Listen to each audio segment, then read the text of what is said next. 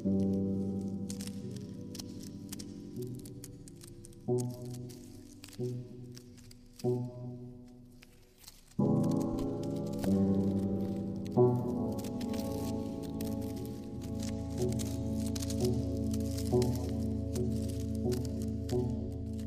geldi senin aklına rock dünyasını çıkarma fikri? De o zamanlar Yani- neler yapıyordun, nelerle uğraşıyordun? Daha ilk başa dönelim. 86 yılında üniversiteyi kazandım. İstanbul'a geldim. Ee, üniversite hazırlıkta Sezen Aksu'nun Seni Ağlama kaseti çıkmıştı. Hazır, üniversiteye hazırlanırken böyle işte kitaplar çalışıyoruz ya. Sezen Aksu'nun kasetini dinlerdim Walkman'dan. Onunla, ondan önce müzikten nefret ediyordum bir kere. Neden nefret ediyordum? Çünkü babam 10 yaşında öldü. Evde bir siyah beyaz televizyon var. Müzik plak yok, şey yok, kaset yok, çalar hiçbir şey yok. Televizyonda Yurttan Sesler Korosu. Ondan sonra Türkçe sözlü hafif müzik.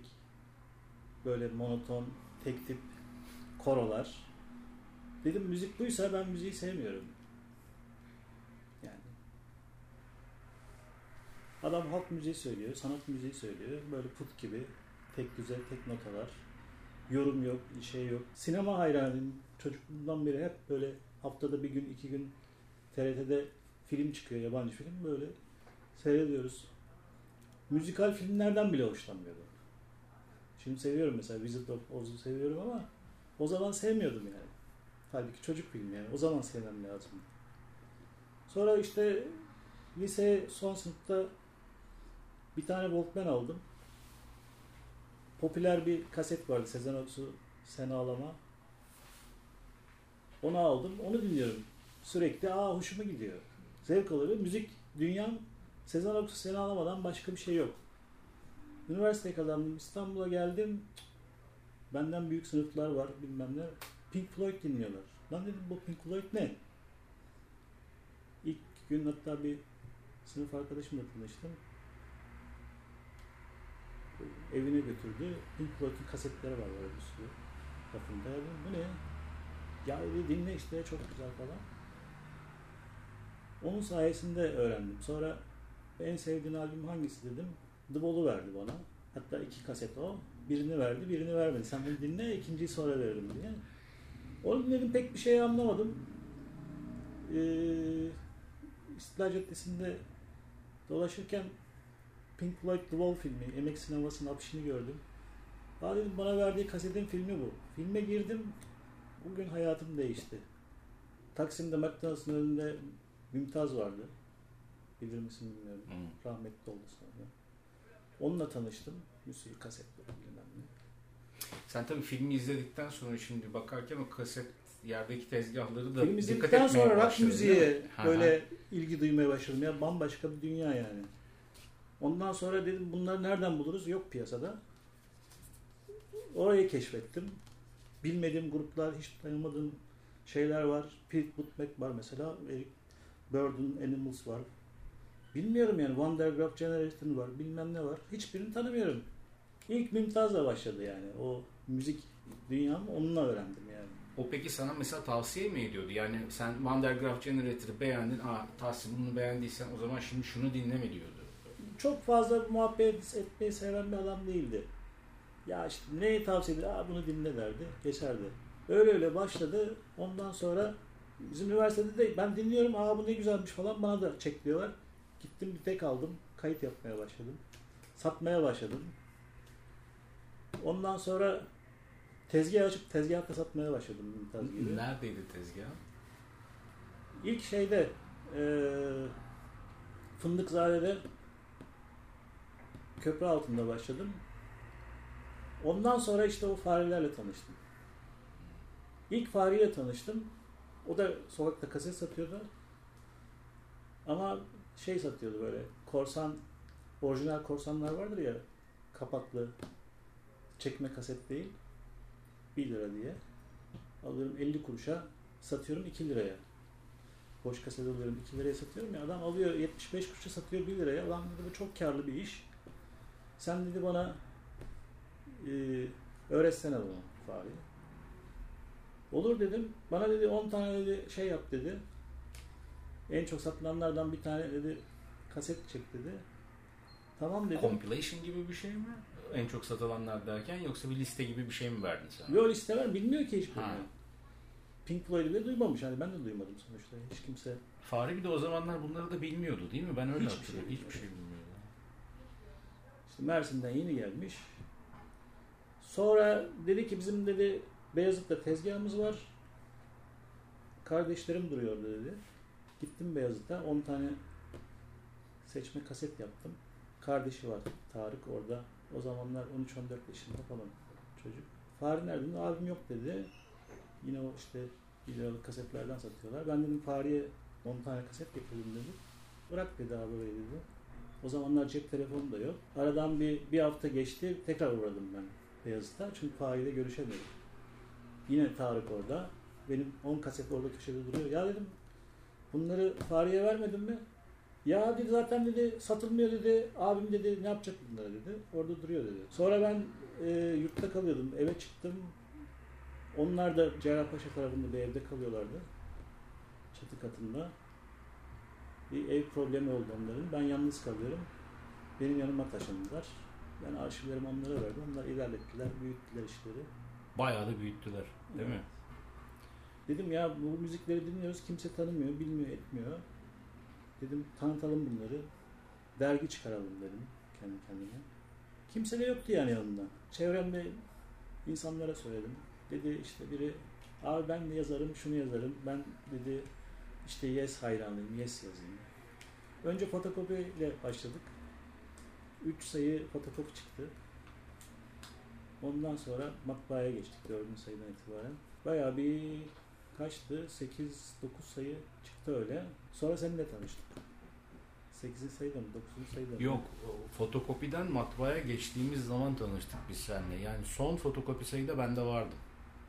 Çünkü matbaa Üç sayı beraber çıktı. koşturduk. Yok 4 sayı çıktı. 4 sayı fotokopi çıktı. Sonuncusunda biz seninle tanıştık. Ben o der yani dergiyi e, o zamanlar İzmir'den e, bulmuştum.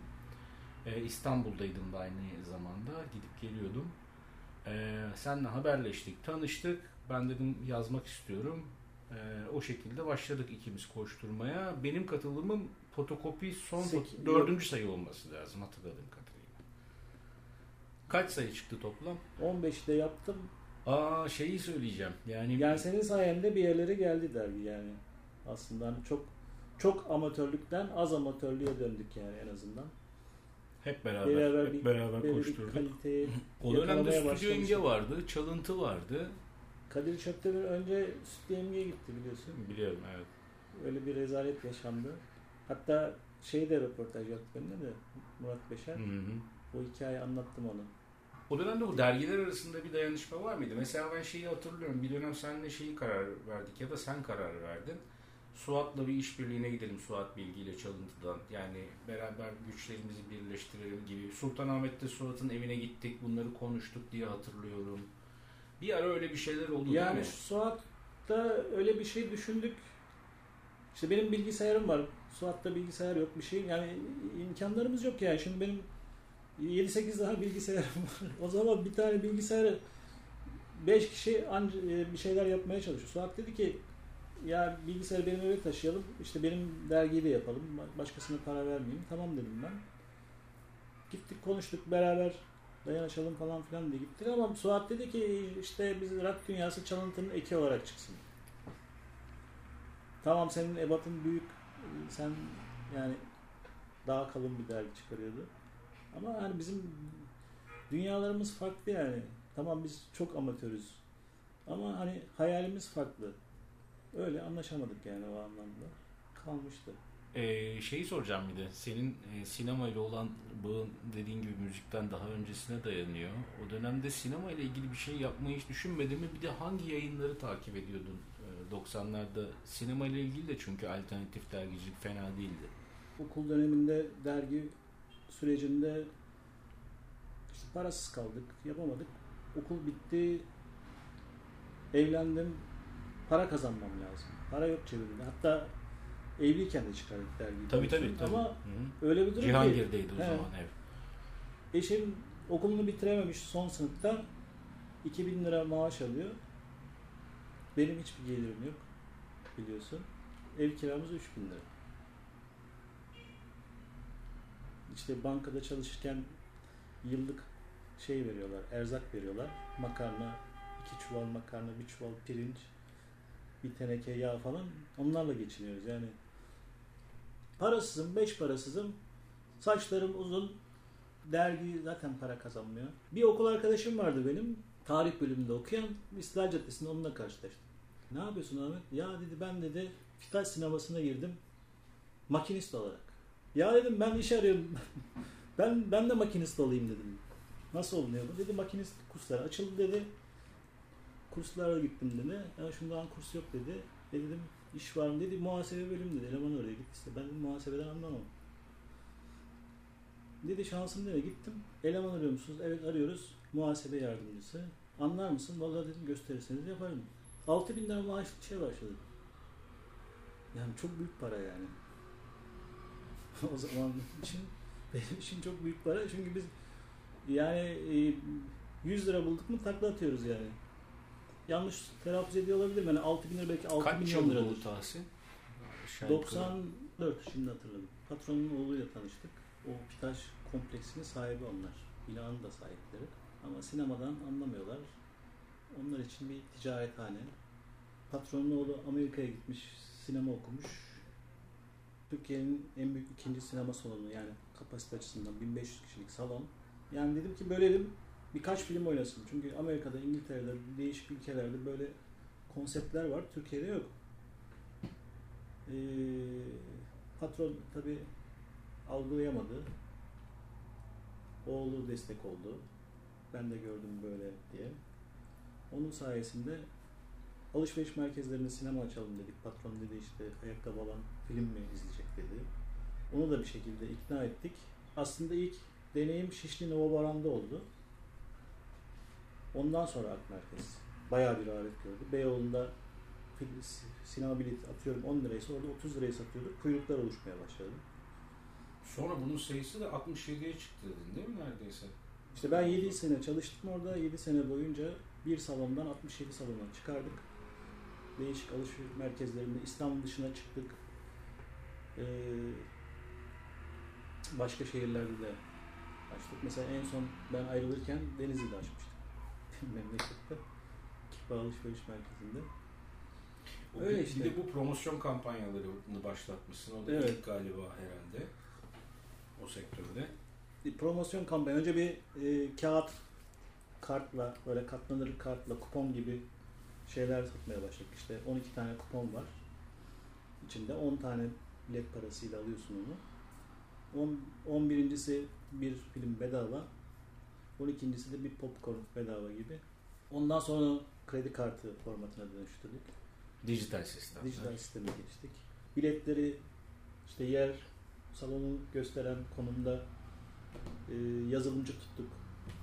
Böyle bir yazılım yazdırdık ilk defa Türkiye'de. Bilgisayar ortamında artık bilet kesilmeye başlandı. 7 sene boyunca ben bayağı bir şeyler yaptım. Para da kazandım. Sağ olsunlar hakkımı verdiler öyle diyeyim. Günde 16 saat çalışıyorum.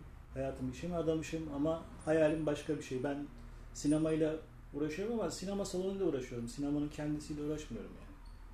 Tamamen gelir amaçlı kapitalist sistemin içinde çarkında bilet satma odaklı daha fazla sinema salonu yapalım.